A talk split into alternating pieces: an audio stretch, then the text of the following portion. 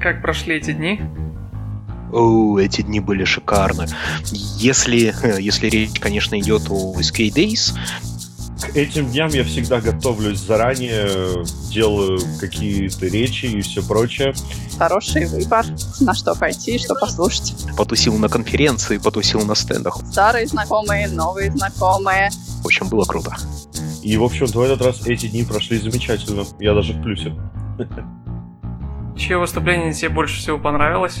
Вообще со всех сторон классный вопрос. Ну вот если совсем честно, я ни на одном кроме своего не был. Вышло так, что я был только на своем выступлении. Пропускаем, я подумаю о нем позже. Что ты на самом деле делал в Питере в эти дни? Хороший вопрос.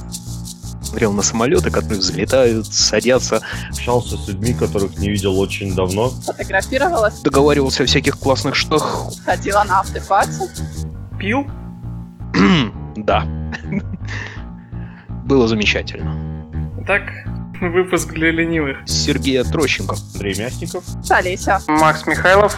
Услышимся 29 мая в 12 часов по Москве. Можете слушать нас, даже не вставая с постели. Более того, что вещать мы тоже можем, не вставая с постели.